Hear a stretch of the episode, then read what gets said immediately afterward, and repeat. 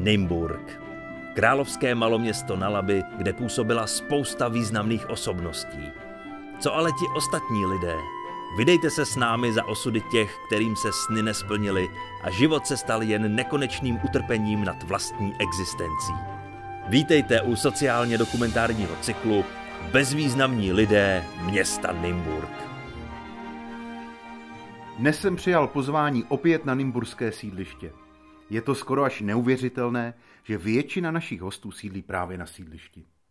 U dnešní reportáže je zajímavé, jak se bude její vyznění proměňovat s ostupem času od jejího vzniku.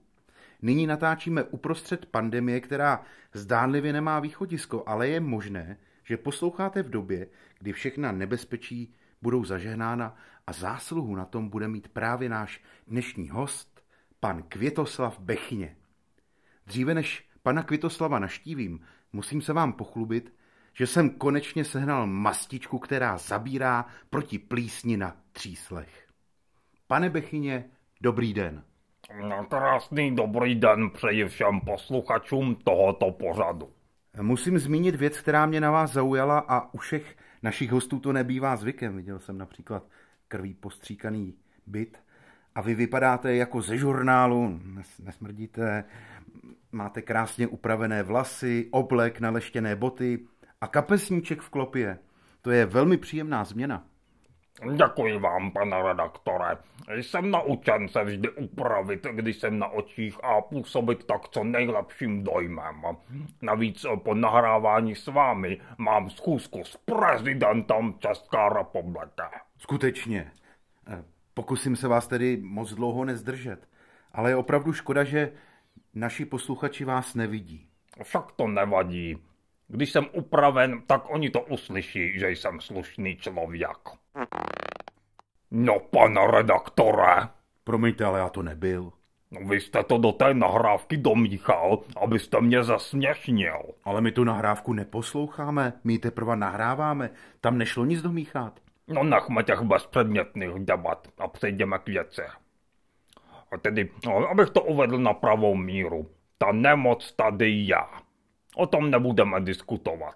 Problém je v tom, že je nedostatek vakcín. Já už jsem se na to nemohl dívat a proto jsem se rozhodl, že vakcínu vyvinu sám. Já už jsem v úvodu posluchačům naznačoval, že možná dělám rozhovor se skutečným hrdinou medicíny. Pro kterou farmaceutickou firmu pracujete? Ne, ne, ne. Farmaceutické firmy jsou problém. Tam jde hlavně o zisk a já se touto cestou vydávat nechci. Rozhodl jsem se poskytnout svou vakcínu celému světu bezplatně. Takže vakcína je hotová a vy jen jednáte s vládou o její distribuci? Přesně tak. A právě v laboratoři dokončuji poslední várku a jakmile mi to pan prezident schválí, můžu začít s očkováním. Stále nemůžu uvěřit, že jsem u vzniku něčeho tak významného. Škoda, že jsme se sešli ve vašem bytě.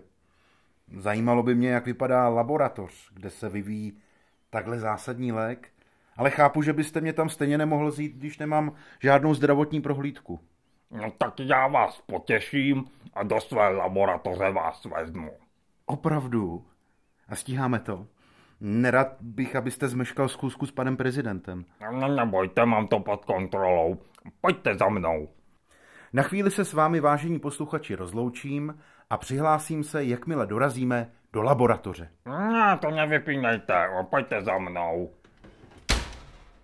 Aha, já myslel, že jdeme do laboratoře a my jsme v koupelně.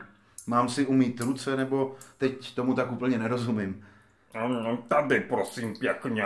Tady, tady, tady je vana napuštěná vodou až po okraj, tak jsem z toho trochu v rozpacích. Toto je moje laboratoř. A zde vidíte vanu, která je plná vakcíny Bechyňok 191. Aha, aha, promiňte, já občas zapomenu, jaký pořad děláme.